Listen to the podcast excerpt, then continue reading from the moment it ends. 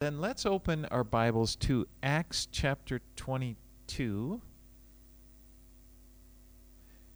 or 21. Actually, we're going to do chapter 22, but we finished off uh, the Apostle Paul, uh, just to kind of bring you up to, to speed, the Apostle Paul has gone up to Jerusalem to visit the church up there. はいえー、今朝は使徒の働き22章を見ていきますけれども、えー、ちょっと先週までの、あのー、を振り返りたいと思いますけれども、使徒パウロは、えーまあ、エルサレムにを訪れて、そこの教会に行きました。And he was in the temple worshiping with some other Jewish men. そして、えー、他のユダヤ人の人たちと何人かと一緒に、まあ、礼拝するために宮に行きました。But there were some other Jews who didn't like him. They were from Asia. And they started to stir up the crowd and they said, Look, Paul, he's brought Gentiles into the temple. でもそこに、えー、実はアジアから来たあの何人かのユダヤ人たち、パウロをあのあまりよく思ってないユダヤ人たちが彼が宮にいるのを見て、パウロが違法人を宮に連れてきたと言って、まあ、群衆をあの煽りました。And of course, this is something that really upset the Jews. もちろんこれはあのユダヤ人を怒らせるようなことです。Because Gentiles would never be able to go in beyond the court of the Gentiles. There was a specific place Gentiles could be, but they couldn't come any further. They couldn't be where Paul was. 違法人というのは違法人の庭と呼ばれるところまでは入れますけれども、それ以上先のあの神殿のところにはあの入ることができませんからパウロがいたところにあの違法人が一緒にいるということは許されていないことでした。And so this ended up becoming a big riot. I mean, you, you know how that is a, you, in a crowd like that, people start spreading the word and then they get up angry and then everybody gets upset. And the soldiers had to come in and actually rescue Paul. Otherwise, he was going to be uh, killed by the mob. そして群衆がどんどんですね興奮してきてもうその暴動がどんどん大きくなっていきましたローマ兵がやってきてそしてもうこのままだと群衆にあの殺されてしまいかね殺されしまってしまいかねないのでパウロをその群衆の中からあの助け出さなければいけないほどになりました。soldiers, no 兵士たちは一体何が起こっているのかよく分かりません。And so let's pick it up, and, and I'm going to read the last. Let's read the last part of, of chapter 21. We'll start with verse 37, Seven. or no, 20, 37. 37, okay. The very last verses, and then, then go into uh, verse 11 of 23. Okay?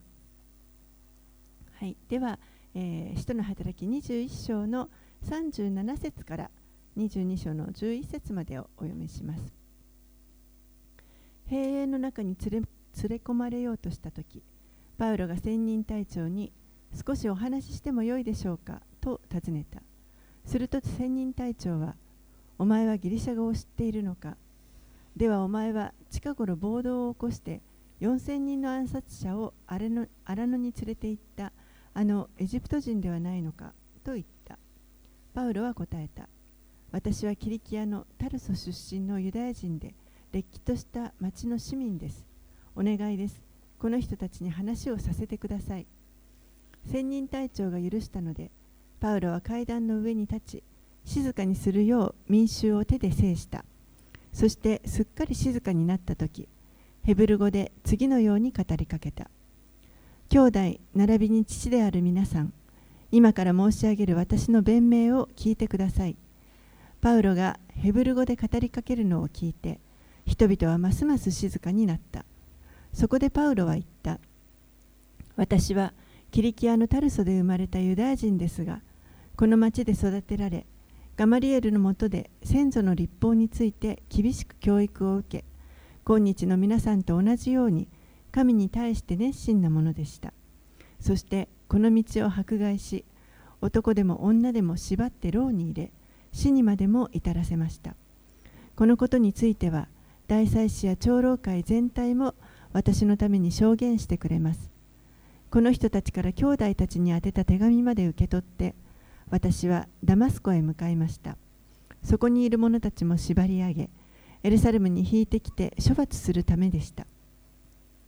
私が道を進んで真昼ごろダマスコの近くまで来た時突然天からのまばゆい光が私の周りを照らしました。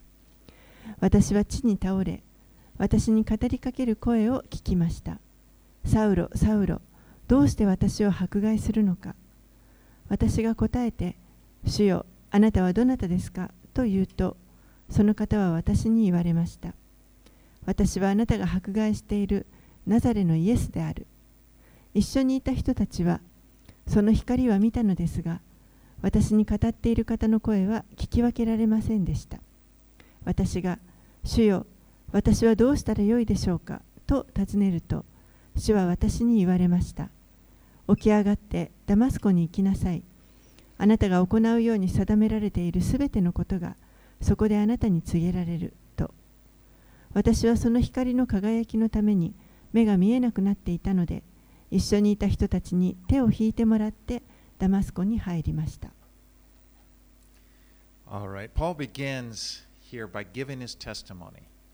パウロはまず自分の証から始めました。彼がまだキリストに出会う前の人生のところから語り始めています。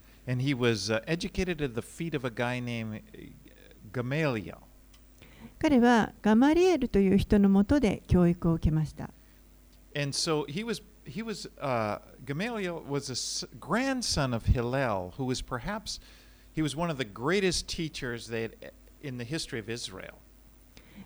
このガマリエルという人は、ヒレルという人の,、孫にあたりますけれども、このヒレルという人は、おそらくイスラエルの歴史の中でも非常に偉大な教師として知られていました。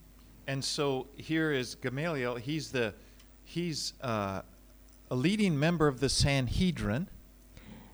ガマリエルは、えーこのサンヘドリン最高法院の、あの議会を引っ張っている、まあ、一人一人でもありました。Remember back in chapter 5 when the, the apostles were, or the, the, they were arrested and, and they were wondering, what are they going to do with these, what should we do with these guys? And Gamaliel spoke up, Acts 5 38 and 39, and he gave some wisdom.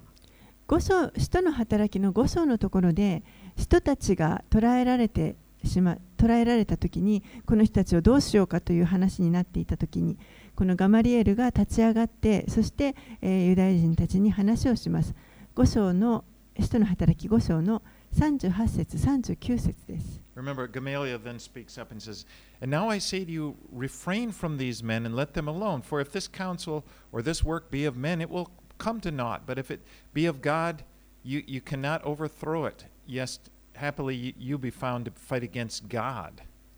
えー使徒の働き5章の38節39節でガマリエルがこのように言いましたそこで今私はあなた方に申し上げたいこの者たちから手を引き放っておきなさい もしその計画や行動が人間から出たものなら自滅するでしょうしかしもしそれが神から出たものなら彼らを滅ぼすことはできないでしょうもしかするとあなた方は神に敵対するものになってしまいます And this was the guy, this was Paul's personal teacher. This is the guy who discipled the Apostle Paul. この人が、えーパウロの個人的にあのパウロ教えてくれた教師になります。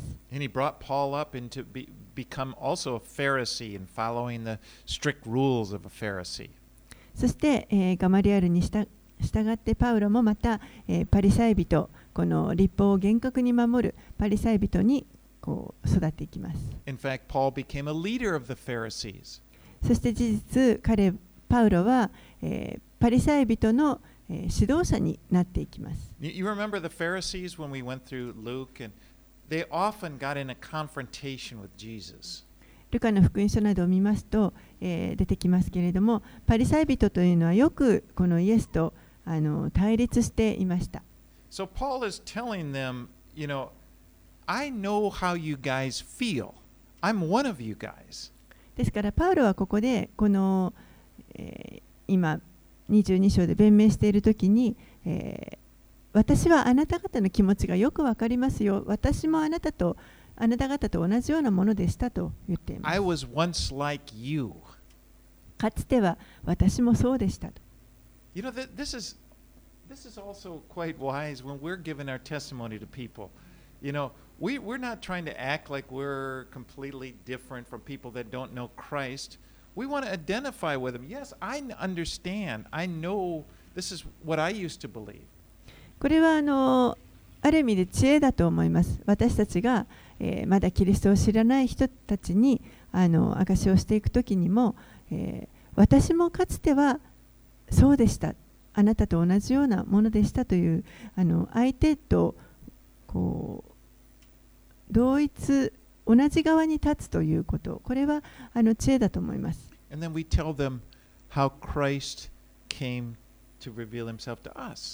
そして、そこから、えー、その自分にキリストがどのように現れてくださったかということを話していくということです。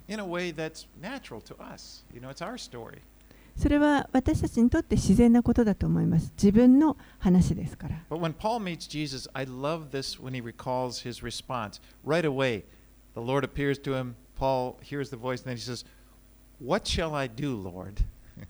えーパウロがこの主が現れた時にあのーパウロのその反応というのは私は好きなんですけれども彼は、えー主の声を聞いた時に私はどうしたら、主よ私はどうしたらよいでしょうかと言いました。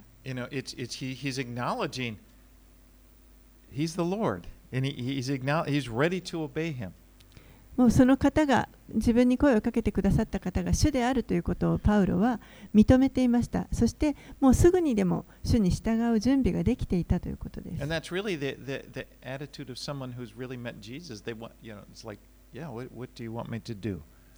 えー本当にこれはあのイエス様に直接出会った人にとってはあのもうあ主よ私はどうしたらいいでしょうかというあの自然な反応だと思います。And then Jesus responds to him, verse 10 Rise, go into Damascus, and there you will be told all that is appointed for you to do. そして、えー10節にあるようにイエスはこのように答えられました。起き上がってダマスコに行きなさい。あなたが行うように定められているすべてのことがそこであなたに告げられると。Paul パウルは次の一歩何すればいいかということを教えられました。これはあのよく神が私たちにもあの示される方法だと思います。一歩一歩ということです。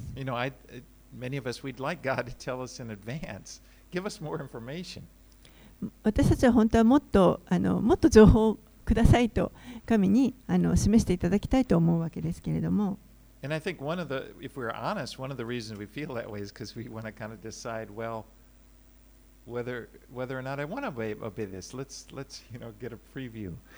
あのまあその一つには、えー、その先のことがどうなるかっていうのがわからないのでちょっと先にあの見せてもらえませんかとまあ思いたくなります。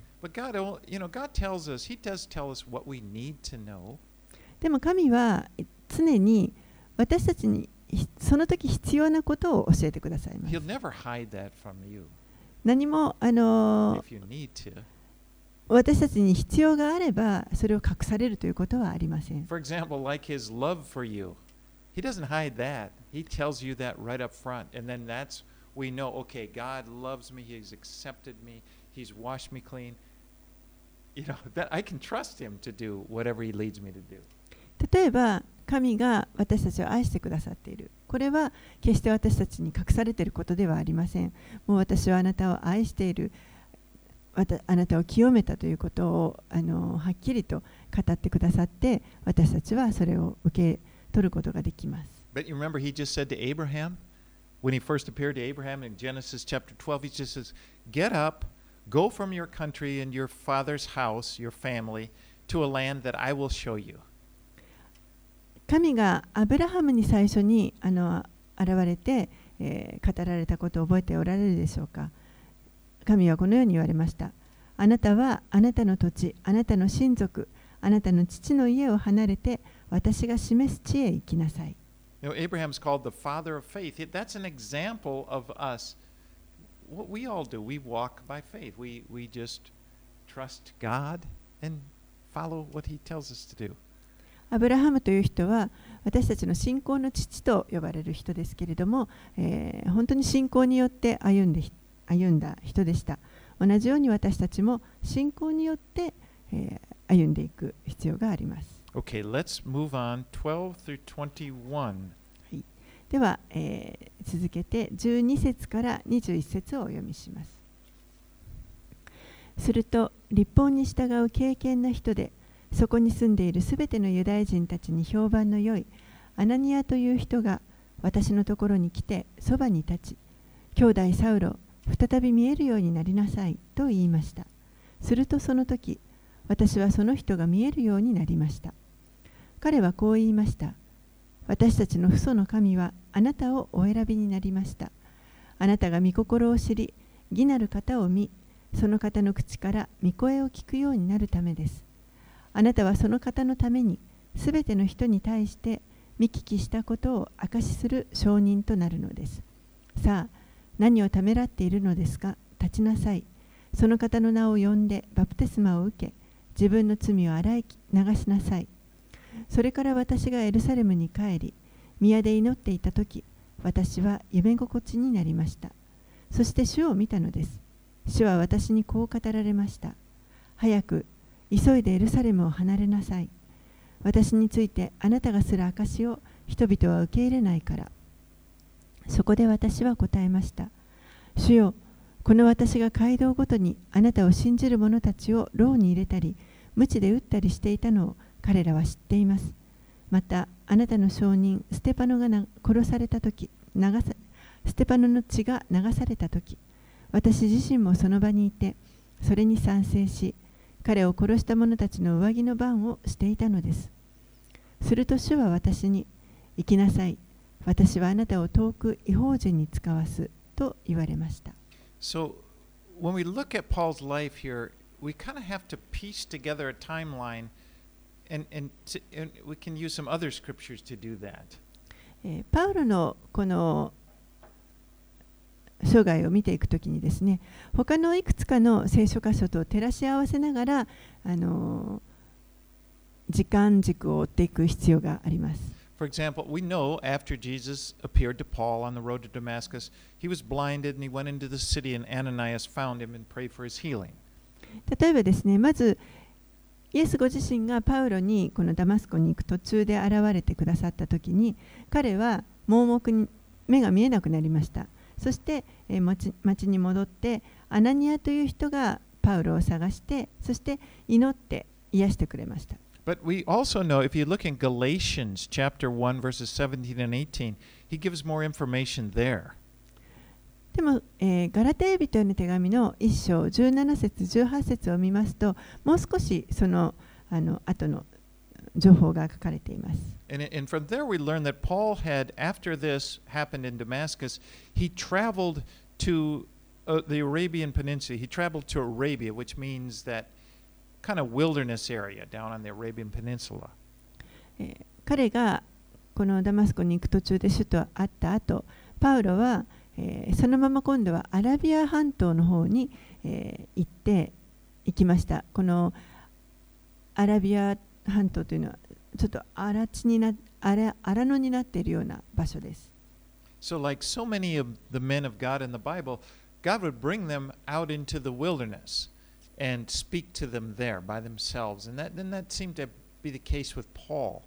聖書に登場してくる、あのーこの主に従ってきた人々多くの人たちが、えーしばしばですねこう主に荒野に呼ばれてそこで、まあ、主から訓練を受けますけれども、えーパウロの場合もそうだったようです荒野に主があの呼ばれてそこで過ごしました And in verse 12 of Galatians 1, he says that he received his gospel as a direct, from, a, from a direct revelation from the Lord. またガラテヤ人への手紙1章の12節を見ますと、え、パウロはこう言っています。自分は主から直接この福音の啓示を受けたと言っています。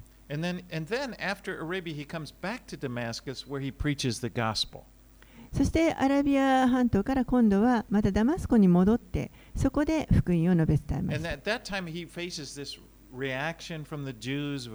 They, they end up, he ended up having to be lowered through the wall in a basket at night in order to escape.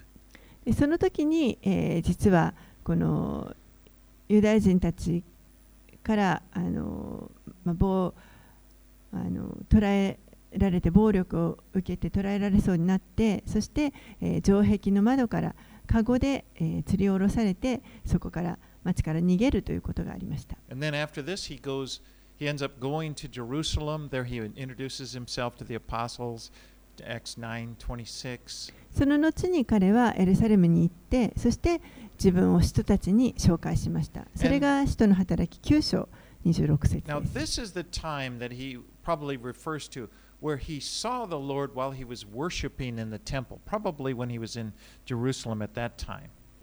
で、えーおそらくですね、この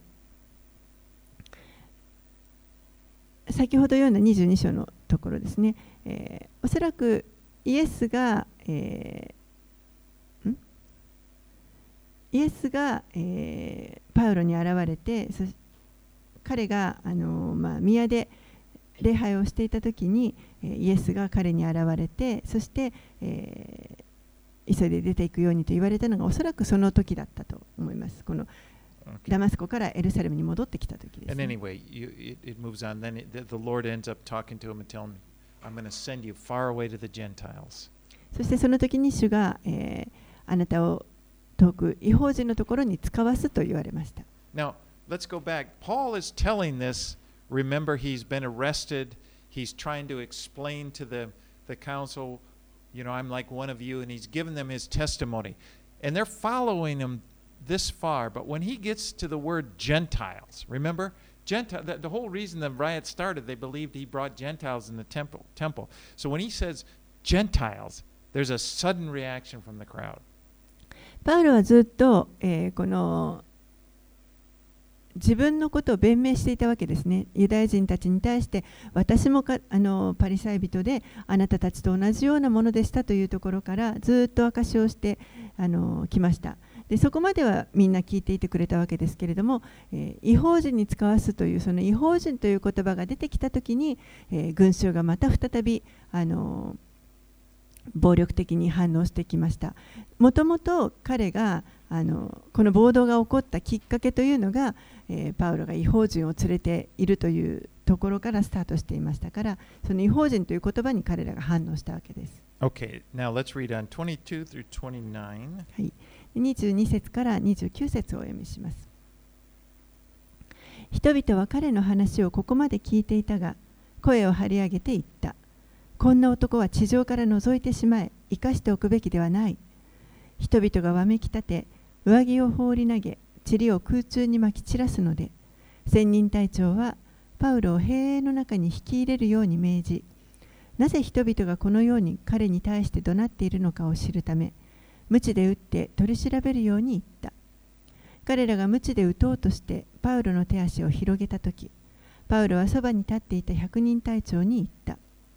ローマ市民である者を裁判にもかけずに鞭で打ってよいのですか？これを聞いた百人隊長は千人隊長のところに行って報告しどうなさいますか？あの人はローマ市民ですと言った。そこで千人隊長はパウロのところに来て言った。私に言いなさい。あなたはローマ市民なのか。パウロはそうです。と答えた。すると千人隊長は言った。私は多額の金でこの市民権を手に入れたのだ。パウロは言った。私は生まれながらの市民です。そこでパウロを取り調べようとしていた者たちはすぐにパウロから身を引いた。千人隊長もパウロがローマ市民でありその彼を縛っていたことを知って恐れた。Now, remember the Roman tribune that had been arrested Paul was sitting there listening. He didn't really, he probably didn't know what Paul was saying because he had been speaking in Hebrew. このローマの千人隊長はおそらく、えーパウルは今までずっとヘブル語で話していましたのでヘブル語が分からなかったと思いますですから何を彼が喋っていたのかが分かりませんでした I mean, you think of it from his perspective. He's in charge. I mean, the Romans are in charge. He's like the policeman. He's, but what's he doesn't even know what's what's going on. What's wrong? よくあの想像してみてください。その場を治めているのは本来はこのローマ兵です。でもその専任隊長がそこで実際何が起こっているのかがよく分かっていなかったということです。So he orders Paul to be flogged. ですから彼は、えー、パウロに鞭を打つようにと命令命じました。Or scourged. Now this was different from just being beaten with a ripper, whipper rod. It was, it was worse. この鞭を打つということですけれども、これは単純にこの鞭でよって叩くというあのこととはちょっと違います。もっとひどいもの、鞭打ちです。And the purpose of it was to cause so much pain that the person would confess, that they would get to the heart of that the person would, would tell what's, what they did wrong, they confess what they did wrong. もっとそのむむち打ちによって痛みを与えることによってその人があの罪を白状させるためのものでした。And they used these whips with pieces of bone and steel, and they would kind of whip them on their body and then pull it back so kind of tear off. This is what happened to Jesus.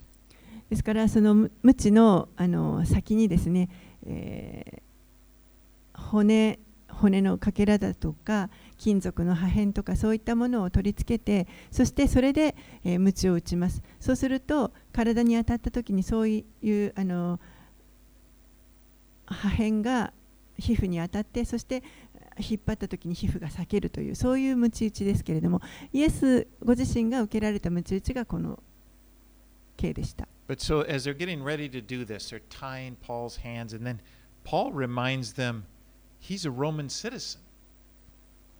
でパウロがまさにその鞭打ちを受けようとしてあの手を縛られようとしたときに彼は自分がローマ市民であるということを、まあ、伝えます。And this immediately caused the tribune to, to get afraid.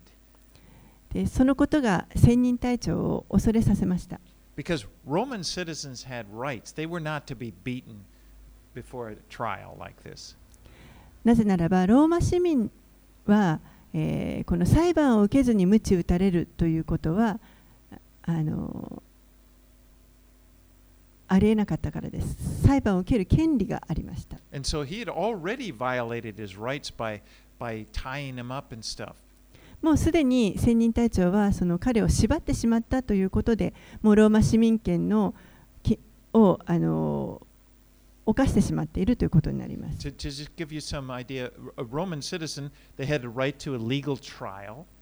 このローマ市民市民が持っていた権利の中にはまず裁判を受ける権利というものがあります。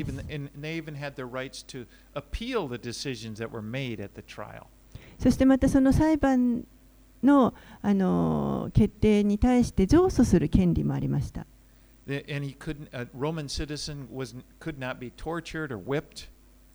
また、ローマ市民はあの鞭打たれたりこう拷問に遭うということはあの合わせられることはできませんでした。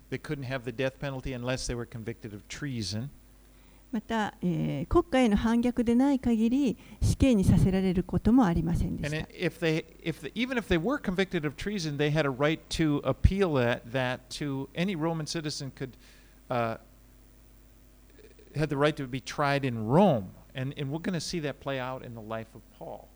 そしてそれがたとえ国家への反逆だの罪であったとしても、えー、ローマ市民であれば、えー、それを訴えて上訴してそしてローマで裁判を受けるという権利がありました。So it's nice now for Paul that this fact that he's a Roman citizen. ですから今ここで、えー、パウロがあのローマ市民であるということこれはあの、まあ、彼を守ることになります。And it wasn't easy to get Roman citizenship. このローマ市民、ローマの市民権を得るということは簡単なことではありませんでした。Uh, you know, at the beginning, only, only people living in the city of Rome at the very beginning could get their citizenship. はじめはあのもう当然このローマにの町に住んでいる人々しかローマ市民はいませんでした。But then they, they started to, to grant citizenship to certain colonies. でもその市民権をだんだん今度は植民地、ローマの植民地にも広げていきました。Now, it's believed that Paul inherited his citizenship from his grandfather. でおそらくパウロのこの市民権というのは、えー彼のおじいさんから代からこう受け継いでいると思います。And then Tribune is surprised because, you know, Paul is born a citizen. He said, Well, I had to buy mine. 専任隊長はパウロが生まれつきの生まれながらにして市民権を持っていたということに驚いています。じ彼は専任隊長は自分自身高額なお金を払って市民権を得ていました.非常に高いものです。But I kind of wonder when I look at this story, why did Paul wait until the last minute to declare his citizenship? でもどうしてパウロはこのギリギリになるまで自分がローマ市民であるということを言わなかったのかなとちょっと不思議に思います。もし自分だったらもう最初からこのパスポートを見せてたと思いますけれども。But Paul was a very unique individual. We've talked about him before, but he was a Roman citizen and he knew the Greek culture well. パウロという人は本当にあのー特別なあのー独特な、えー、いろんなものを持っている人物でした。彼はロー,マローマ市民でありそしてギリシャ文化をよく知っている人でした。そして、えー、すでにあの見ていますけれども非常に熱心なユダヤ教徒でした。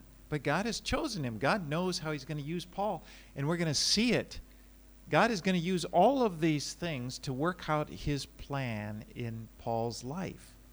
神はこれらのパウロに与えられているものをすべてこう用いてそして、えー神がパウロに用意しておられるその働きのために彼を使いました Now he's going to be charged, but his citizenship is going to give him the right to the appeal. He's going to appeal, and he's going to go all the way to Rome. 彼は、えーやがてこのもう間もなくですねこの市民権を行使してそして、訴えに対して上訴します。そして上訴したことによって、まあ、ローマで裁判を受けることになります。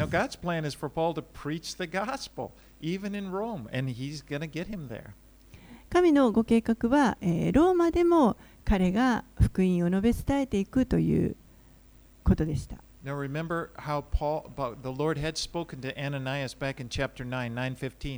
He said of Paul, "For he is my chosen instrument to carry my name before the Gentiles and the kings and the children of Israel." 使徒の働き9章の15節のところでアナニアがパウロに言ったことがあります。あの主がアナニアを通して語られたわけですけれどもあの人は私の名を違法人、王たち、イスラエルの子らの前に運ぶ私の選びの器です。Okay, now let's read. Uh, we're going to read from verse 30, and we're going to move into 23 to 23:5. はい、では、えー30節から23章の5節までお読みします。翌日、専任隊長は、パウロがなぜユダヤ人たちに訴えられているのか、確かなことを知りたいと思い、彼の鎖を解いた。そして、祭司長たちと最高法院全体に集まるように命じ、パウロを連れて行って、彼らの前に立たせた。パウロは最高法院の人々を見つめていった。兄弟たち、私は今日まであくまでも健全な良心に従って神の前に生きてきました。すると大祭司アナニアはパウロのそばに立っていた者たちに彼の口を打つように命じた。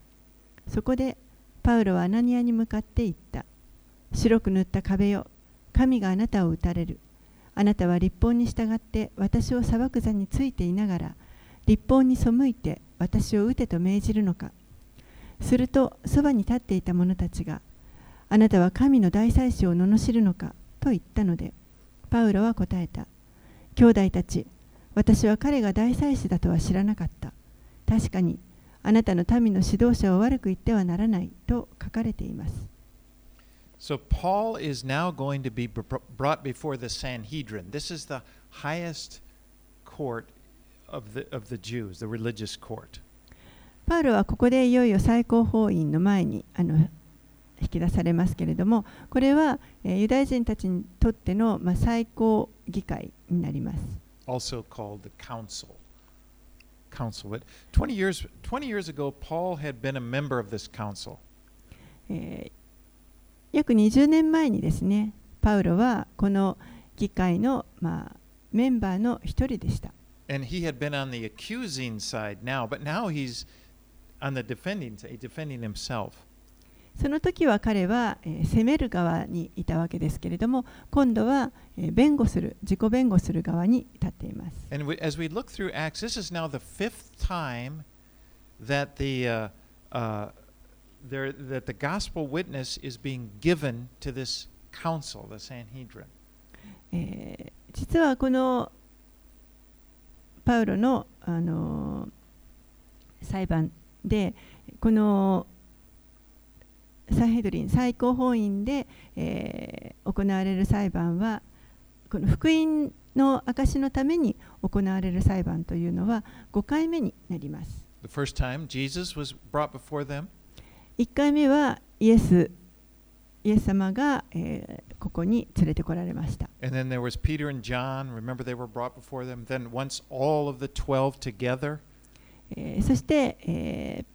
ペテロとヨハネが、あのこの議会に連れてこられました。その後に今度は、えー、12弟子みんなが捕らえられて連れてこられました。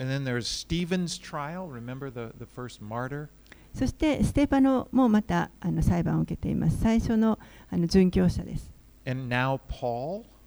そして、え、今度はパウロですね。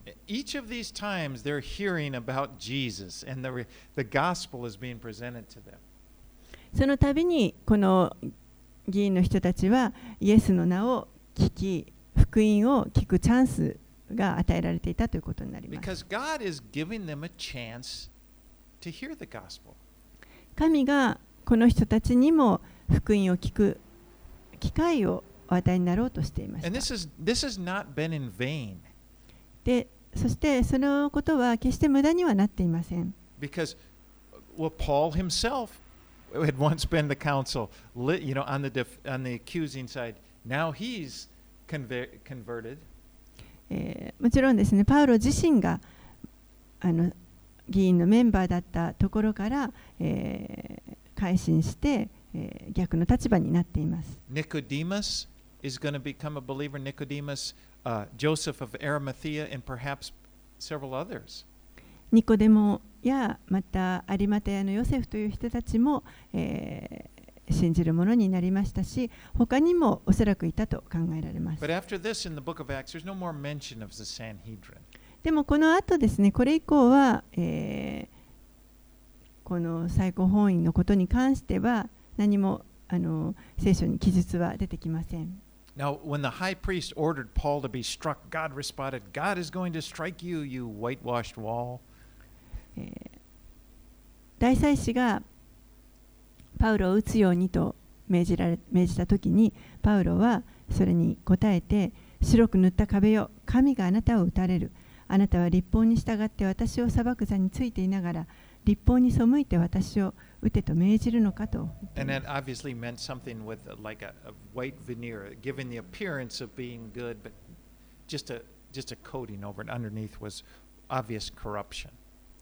えーそれはあのまさにですねなんか中身があの明らかに腐敗しているところをあの綺麗な白いベニヤ板で、まあ、あの覆って隠しているようなそういった意味です。And it is true, the high priest at this time was very corrupt. で実際、えー当時の大祭司というのは本当にもうあの腐っていました。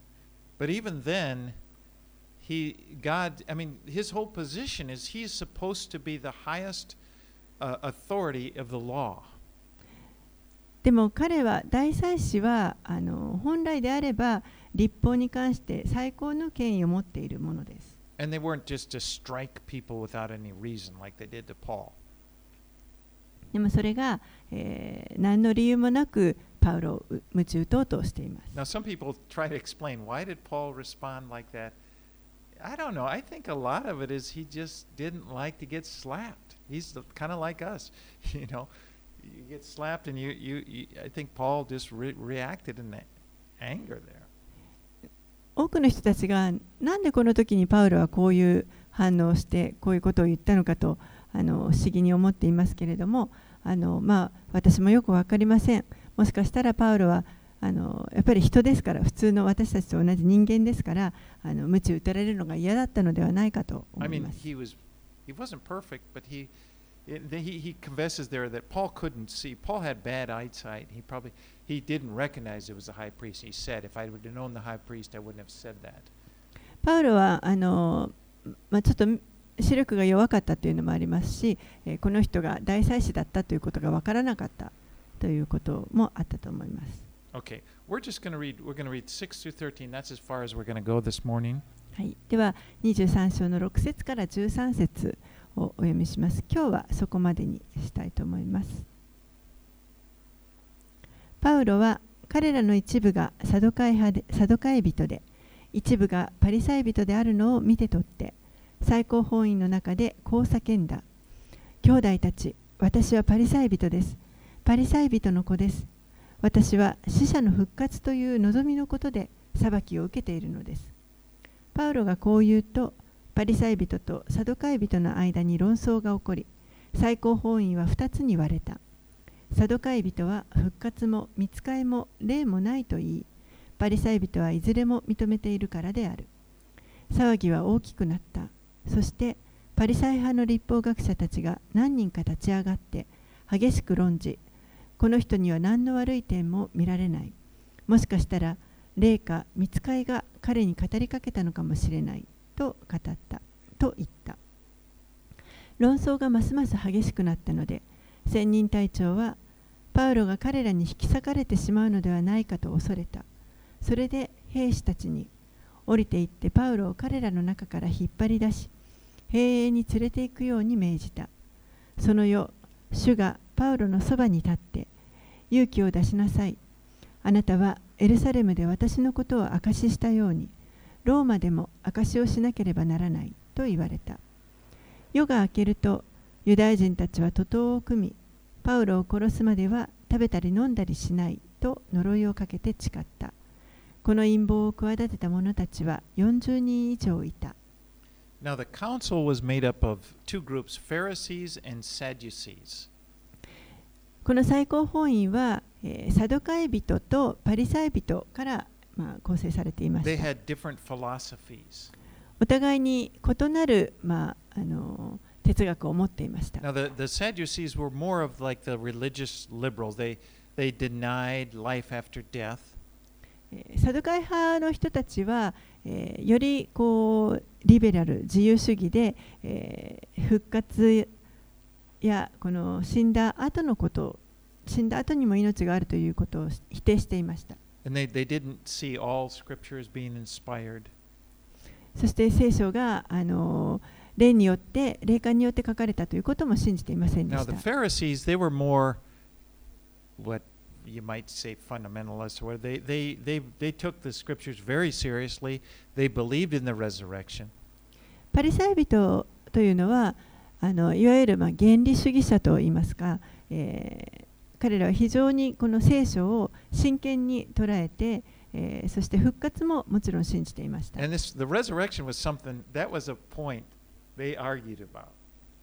この復活ということに関して2つの派が非常に議論を交わしていたことです。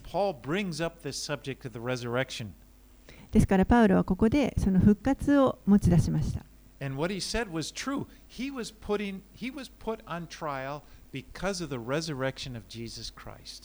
で実際パウロがここで言ったことというのは真理で、彼が今裁判にかけられているのはイエスの復活のゆえということが言えます。